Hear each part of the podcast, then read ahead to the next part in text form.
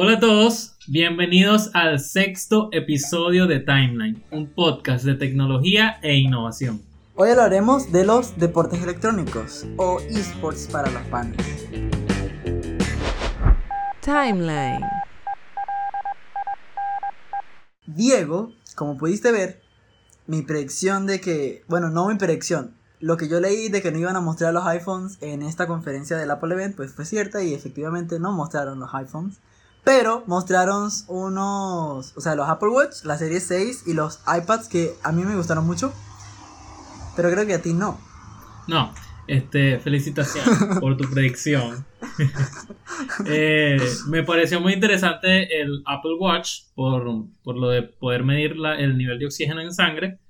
Y, pero el iPad sí ya no me llamó la atención. Me pareció también muy fino lo del Apple Fitness. Creo que podríamos hablar eso en otra ocasión. Pero sí, sí, estuvo interesante el, el, evento. El evento, sí, el evento, el evento me gustó mucho como lo pusieron. O sea, las transiciones y todo eso, obviamente tenían que ser algo diferente porque no iban a estar en vivo y lo, me parece que lo hicieron bien, pero era Apple, así que... Y parece que tienen un bosque, yo no había visto ese, esa, esa sede, pero es increíble. Tienen como un bosque adentro de, los edificios. En fin, recordarles que estamos en las otras plataformas de streaming como bueno, Spotify, Apple Podcast, Google Podcast y em, donde quiera que se pueda escuchar. También este, nos pueden seguir en Twitter y en Instagram, arroba timeline pisopod. Pero bueno, entonces, esports, deportes electrónicos. Eso es, bueno, va a ser nuestro tema de hoy, un poco de lo que vamos a hablar, que creo que todo el mundo, si no los conoce, creo que sí ha oído de ellos porque se, se popularizaron muchísimo ahorita en esta cuarentena que de verdad la gente está metida todo el día en su casa. Y la gente que ya lo jugaba pues está jugando más y tal vez la gente que no lo jugaba pues ahora tiene la oportunidad ya de jugarlo más. ¿Cierto, Diego? Sí, yo soy uno de ellos. Yo participo activamente en los juegos online. Este, pero vamos a empezar esto definiendo el contexto de nuestro tema y, y, definir qué es un videojuego. Un videojuego son aplicaciones interactivas que se juegan a través de cualquier dispositivo que pueda servir videos, como teléfonos, computadoras, consolas, casco de, realidad virtual. Este, hay normalmente tres características que definen este, a una plataforma de videojuego. Uno que tenga un dispositivo de entrada, ya lo, que conoceremos como un, control remoto o, un mando. Un controlador que es la parte del procesamiento, una computadora, una consola, un teléfono. Y un monitor donde el jugador pueda ver este, la interacción que tiene con, con su juego. Y estos videojuegos pues, ¿cuándo surgieron? ¿Cómo podemos decir, bueno, cuál fue el primer videojuego? Y eh, en realidad es una pregunta difícil que la gente no siempre puede responder, pero, o sea, esto debido porque tienen varias definiciones como de lo que tú puedes tratar un videojuego, que era un videojuego, pero se tiene, vamos a decir, un consenso de que el primer juego fue Tricky. Bueno, nosotros aquí en Venezuela le decimos Tricky. Eh, pero creo que el nombre eh, españolizado es tres en raya. ¿Cierto? Eh, Tic-tac-toe es el término global. Tic-tac-toe. Tic-tac-toe. Ok, está bien. Entonces, ese fue el primer videojuego que se tenía, o que se cree que ese fue el primer videojuego, ya que fue a través de una, o sea, una versión computarizada del juego, cabe destacar, obviamente. Y lo creó un señor que se llamaba Alexander Douglas en 1952. Poco más adelante, en 1958, otro señor llamado William Higginbotham. Perfecta pronunciación. Ah, coño, viste. Qué bueno. Ups. Creo eh, lo que nosotros conocemos hoy como Tennis for Two, que es como un tenis, pero computarizado. Y lo importante de aquí es que fue el primer juego que sirvió como multijugador porque tenía esta vez dos jugadores, ¿sí?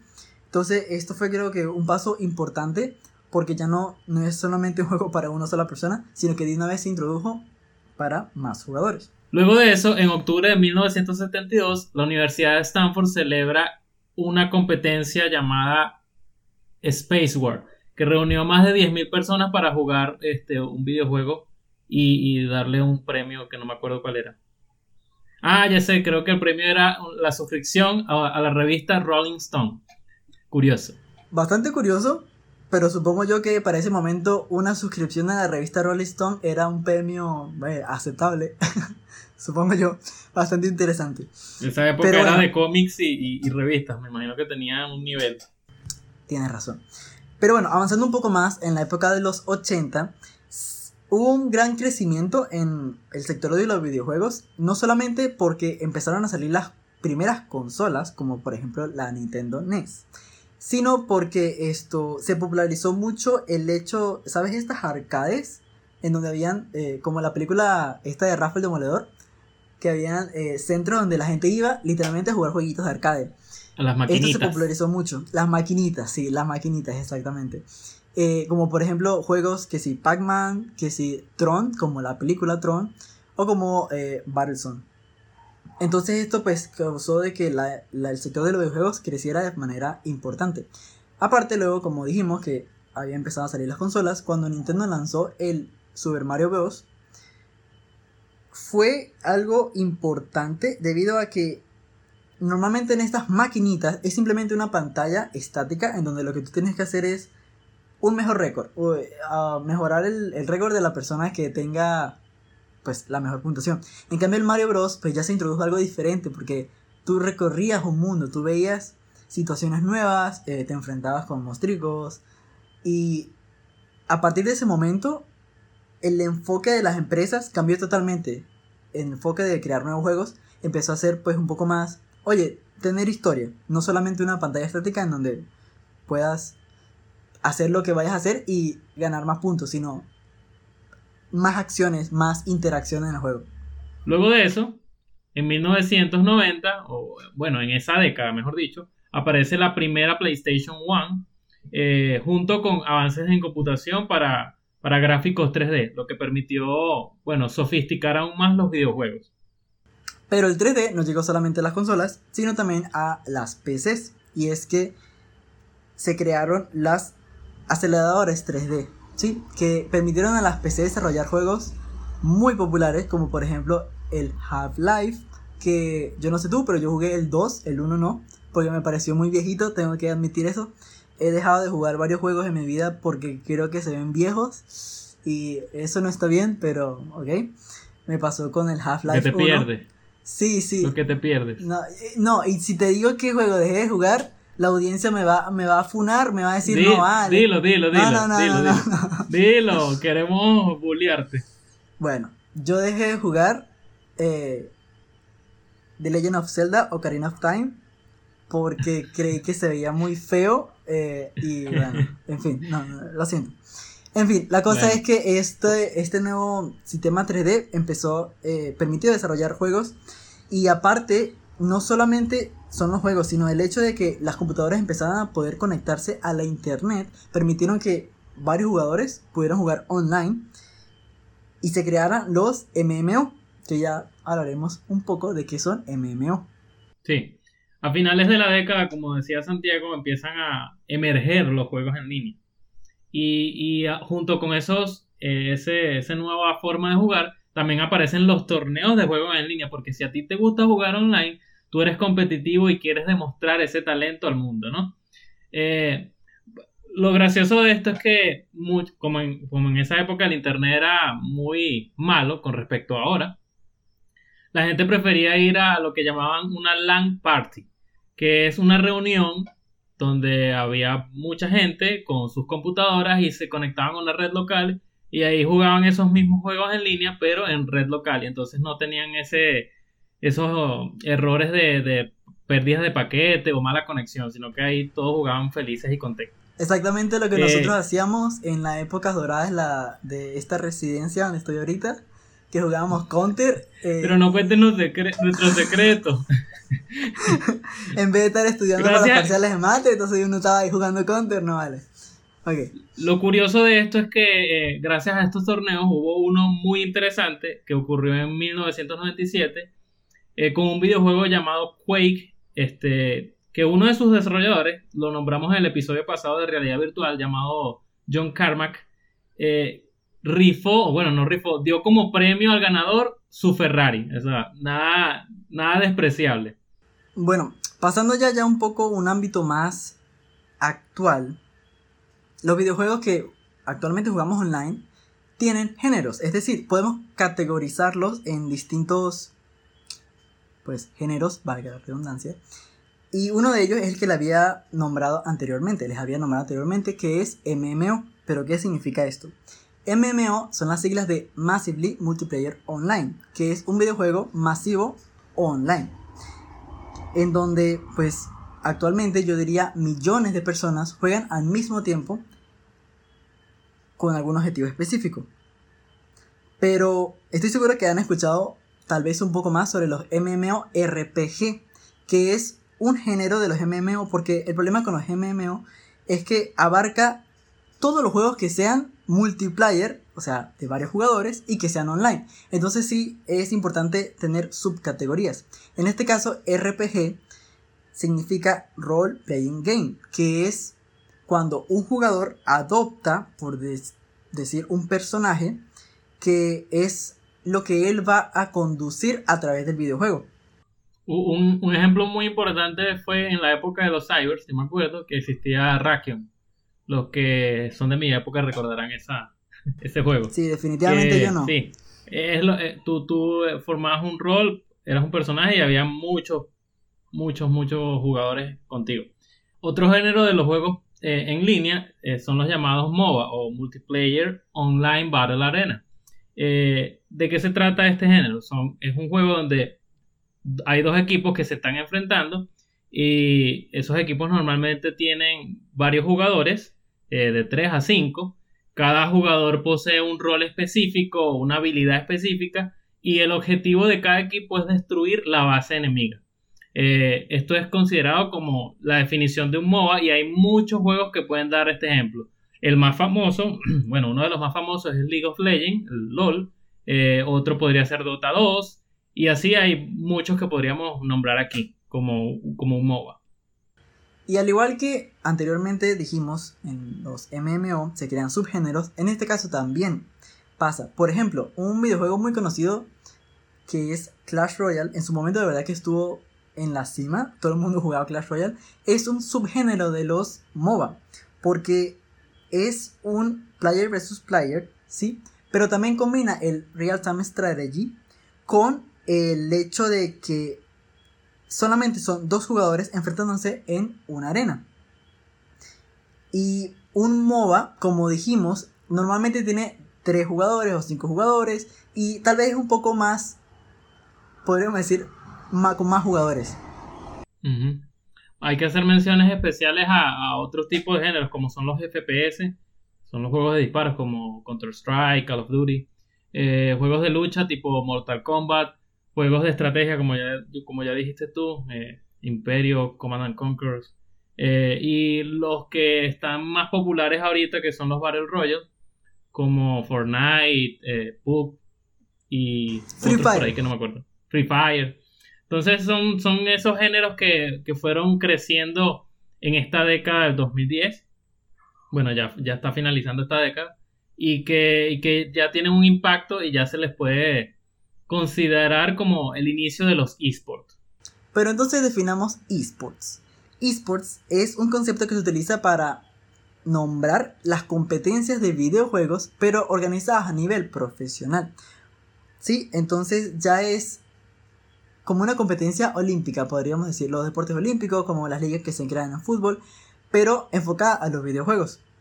Y eh, algo curioso es que al principio esto no pensaba, la gente o los organizadores no pensaban que tendrían tanta audiencia. Pero bueno, como se puede ver hoy en día, de verdad que esto ha sido un negocio multimillonario que me parece que se creó en 2011, el primer registro que se tiene de una competición a nivel profesional en un videojuego es a nivel 2011 y bueno se ha ido desarrollando hasta lo que es hoy en día que de verdad es una es un negocio de billones de dólares creo que ya llegó y de verdad que es bastante importante para mucha gente. Sí, todo comienza, como ya lo habíamos dicho, con los avances de la conectividad a Internet. Este, cada quien empieza a jugar desde su casa, cada quien empieza a jugar con sus amigos. Estos amigos le dicen a otro, bueno, vamos a hacer un torneo, vamos a, competir. Y esto se fue escalando hasta llegar a, agarrar esos torneos y transmitirlos vía internet. Entonces esto agarró popularidad y en el 2011, como ya tú lo, como, ya tú lo dijiste, se crea el primer torneo de Dota 2 eh, o del League of Legends, no estoy seguro. Lo cierto es que en ese torneo se alcanzaron, se alcanzó una audiencia de más de 600.000 personas. Esto se creó gracias a, bueno, donde nace esto fue en Corea del Sur. Es el país que dio nacimiento a los esports. Y como, como ya dijimos, esta es una empresa de muchos millones de dólares. Pero, ¿cómo exactamente estos jugadores y estas empresas y estos organizadores ganan este dinero? Bueno, primeramente vamos a empezar con los jugadores como tal. Y es que una forma de la que ellos ganan dinero es siendo parte de un club. Sí, eh, es muy importante que, sepamos que actualmente esto es considerado como una profesión en muchos países. Eh, tú te dedicas a eso, bueno, sales del bachillerato y puedes optar por una carrera de ser un jugador profesional de, juegos electrónicos. O sabes que ni siquiera, porque yo de verdad conozco, eh, no en persona, pero sí veo eh, jugadores que ni siquiera se han, por ejemplo, graduado de la universidad o de bachillerato que tienen 18 años y están allá compitiendo y ya han ganado sus primeros mundiales. Y, pero sí, es una carrera completamente que tú te puedes dedicar a eso al final, eh, gracias a esta unión de todos estos jugadores, pues los clubes que se han creado ya tienen eh, renombre mundial, como por ejemplo Fnatic o Cloud9 o Team Liquid. No sé si conocerán alguno de estos, si no siguen los deportes, eh, estoy seguro que no, pero ya son de verdad un trabajo. para ellos un trabajo debido a que les pagan, puede ser mensualmente, pueden ser tantos dólares al año. Incluso existe una ley en donde ponen un mínimo y un máximo que le pueden pagar a estos jugadores. Entonces ya es algo oficial, algo legal. Los tratan como deportistas. Al igual que el deportista lo firman, este, lleva su proceso de entrenamiento y tratan de llegar a un equipo. Eh, ese es el, objetivo de un jugador profesional, tratar de llegar a un equipo profesional. Nombramos a unos que, que son más famosos en el ámbito de los esports, que son OG de Red Bull, Fanatic, eh, Team Liquid, y hay incluso este, equipos que, conocemos por el fútbol, como el Paris Saint Germain o el FC Schalke 04, o el Barça incluso, que también tienen sus propios equipos de juegos eh, de, jugadores electrónicos. Entonces, son cosas que como que ya las empresas que no pertenecen a esto se están dando cuenta y están empezando a invertir en, en esta industria. Sí, sí, sí. Y sí, de verdad ellos son atletas profesionales, porque por ejemplo países como Estados Unidos, algunos países europeos, algunos asiáticos, reconocen como un deporte oficial estos esports. Incluso Estados Unidos leí un caso eh, en donde le dio una visa de deportista a pues un adolescente que fue a competir en Estados Unidos. Entonces ya es algo totalmente legal que se puede hacer. Sí, ya, ya hay becas universitarias en, en ese tipo de competiciones. Ya, ya es algo normal en esos países. En Latinoamérica sigue siendo un tabú y eso es lamentable. Eh, por ejemplo, Venezuela no tiene ninguna señal de, competiciones de juego en línea y, solo se ve que, o sea, vi un documental que decía que posiblemente México y Chile son los que tengan más jugadores en, en este tipo de competiciones. Y otra forma de ganar dinero muy sencilla es simplemente ganando los torneos, porque ya que pertenecen a un equipo, estos torneos eh, se basan en un pozo donde hay cierta cantidad de dinero y ahí se reparten el dinero entre los ganadores, el finalista, el subcampeón, etc. Un ejemplo importante es el campeonato de Dota 2 que va a ser este año, el International 2020, y será de 36 millones de dólares este, en total, ese es el pozo. Obviamente el campeón gana una parte importante y el subcampeón gana menos.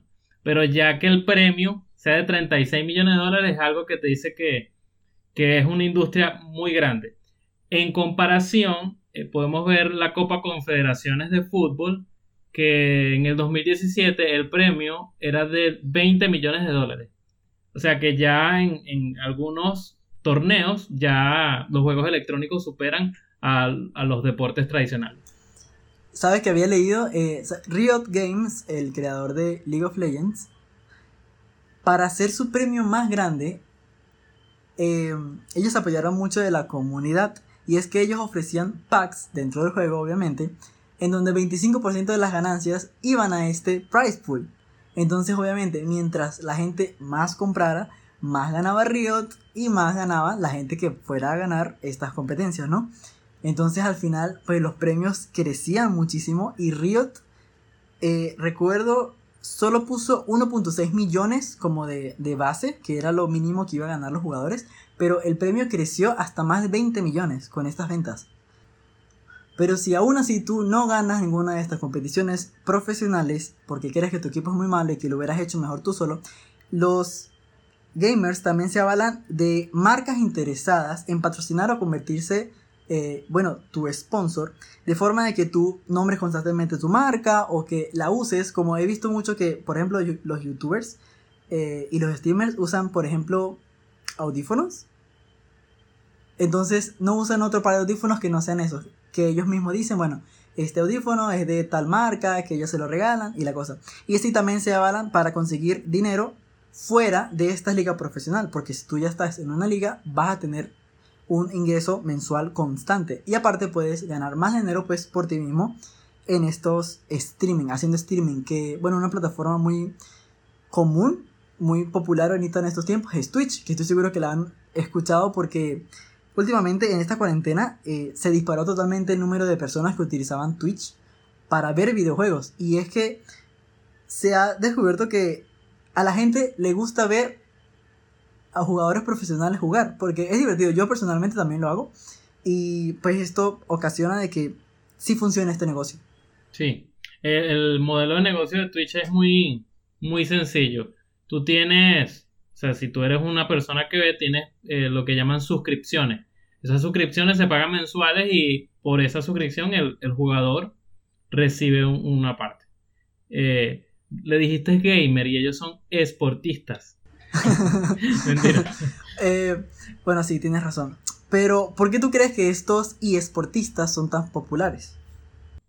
Ok, una forma de ver esto es comparando con, con los deportes tradicionales si tú, por ejemplo, de chiquito jugaste béisbol y sabes lo difícil que es el béisbol, sabes lo difícil que es batear, cuando tú ves a José Altuve o a Miguel Cabrera bateando, tú dices, oye, son unos profesionales y son unos increíbles y te gusta verlo, te gusta ver cuando, cuando ganan partidos, cuando juegan. Asimismo, la persona que, que ve a un gamer, a un esportista, sabe cómo, cuán difícil es ganar esos juegos porque él lo ha jugado desde su PC. Entonces él entiende el juego y él siente que esa persona que está viendo ahí es un profesional y que hace magia con, su computadora. Además de eso, otra cosa que se le puede añadir o otro factor de la popularidad es que tú te sientes parte de una comunidad.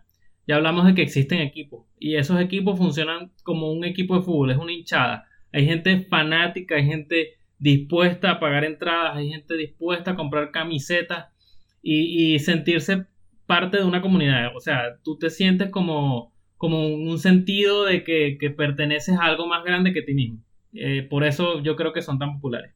Sí, tienes razón, como, como una hinchada, exactamente. Y por cierto, acabo de encontrar el incremento que tuvo Twitch, eh, esto es para marzo, para el mes de marzo, fue de 23% de la audiencia total que tenía antes, o sea, 23% en un solo mes, llegando a 1.2 mil millones de horas de video. Es, es una locura. Si te pones a pensar, es muchas horas de reproducción. Solamente para el ámbito de los videojuegos. Además de eso, eh, eh, con respecto a la pandemia, hay otras organizaciones de, deportes como la Fórmula 1, la NBA, incluso la MLB, que empezaron a, hacer competiciones de juegos en línea de, de sus propios juegos, ¿no? Entonces, es una forma de, hacer un plan de contingencia en medio de, esta crisis. además de eso, se, añade que ESPN comenzó a transmitir mucho de estas competiciones. Entonces, cómo la dinámica ha venido cambiando y cómo posiblemente esta crisis genere un impacto positivo en, los esports. Sí, está interesante. O sea, ¿cuándo uno creería que un canal como ESPN iba a transmitir iba a transmitir, ¿sabes? Juegos esports, ¿sabes? Bueno. Pero ya un poco más personalmente, yo sinceramente no te veo a ti eh, consumiendo este tipo de contenido. No sé, te veo muy aburrido, pero quería saber, pues, si tú de verdad veías algo. te equivocas. Yo quizás no consumo ningún MOBA como LOL o Dota 2, pero sí consumo eh, de streaming eh, Age of Empires 2, ajedrez, que ahorita hay un boom en ajedrez. Acaban de, de transmitir un torneo y, y el ganador se llevó 31 mil dólares, así que nada despreciable. Eh, y también algunas veces veo Counter Strike Go, pero sí consumo y no me da vergüenza. no, no, está bien, está bien. ¿Tú, ¿Tú qué ves? ¿Tú qué ves ahorita? Eh, me, me alegra, me alegra que no tengas vergüenza. En fin, eh, bueno, yo no consumo ese tipo de contenido. En realidad no consumo muchos esports. Pero sí llegué, por ejemplo, en el año pasado me gustaba ver eh, el Clash Royale.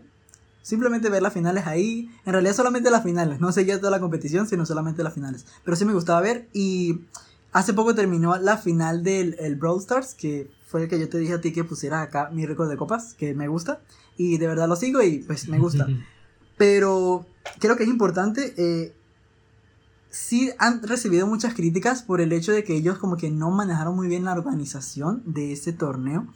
Y se vuelve aburrido, se vuelve, la, la, es tan enredado todo como llegas a la final que la gente, oye, no le interesó, yo tampoco, a mí tampoco me interesó al final. Y eh, el final, final, final, el ganador en el momento del streaming, cuando ellos estaban jugando, la audiencia no llegaba a las 7000 personas, lo cual es algo muy chimbo, de verdad, es muy chimbo, por, pero es culpa de la organización. Sí. Por eso creo que ellos, esta, los esports pueden tener un futuro, pero tienen que saber atraer la audiencia. Ahora, que nos dejen en los comentarios ahí. ¿Qué opinan de, de, de toda esta cuestión del eSport? ¿Qué opinan de, de, su futuro? De, de cómo impacta en, en, en, su país, en donde estén? Eh, y si son usuarios, si, son, si, si, si creen juegan. atletas reales. Exacto. No, si, si creen que los atletas, los esportistas son de verdad. Sí, sí. Eh, atletas. Bueno, esto ha sido todo el episodio de hoy. Si nos están viendo, gracias por vernos. Si nos están escuchando, gracias por escucharnos. No olviden suscribirse y, y darle a la campanita para que les avise cuando hay un nuevo video. De igual manera, en nuestro banner, que yo lo hice, por cierto, espero les guste, eh, todos los viernes a las 6 va a salir nuestro capítulo, o bueno, salen nuestros capítulos. Y, pero bueno, sí, muchas gracias por estar aquí y por acompañarnos un día más. Adiós.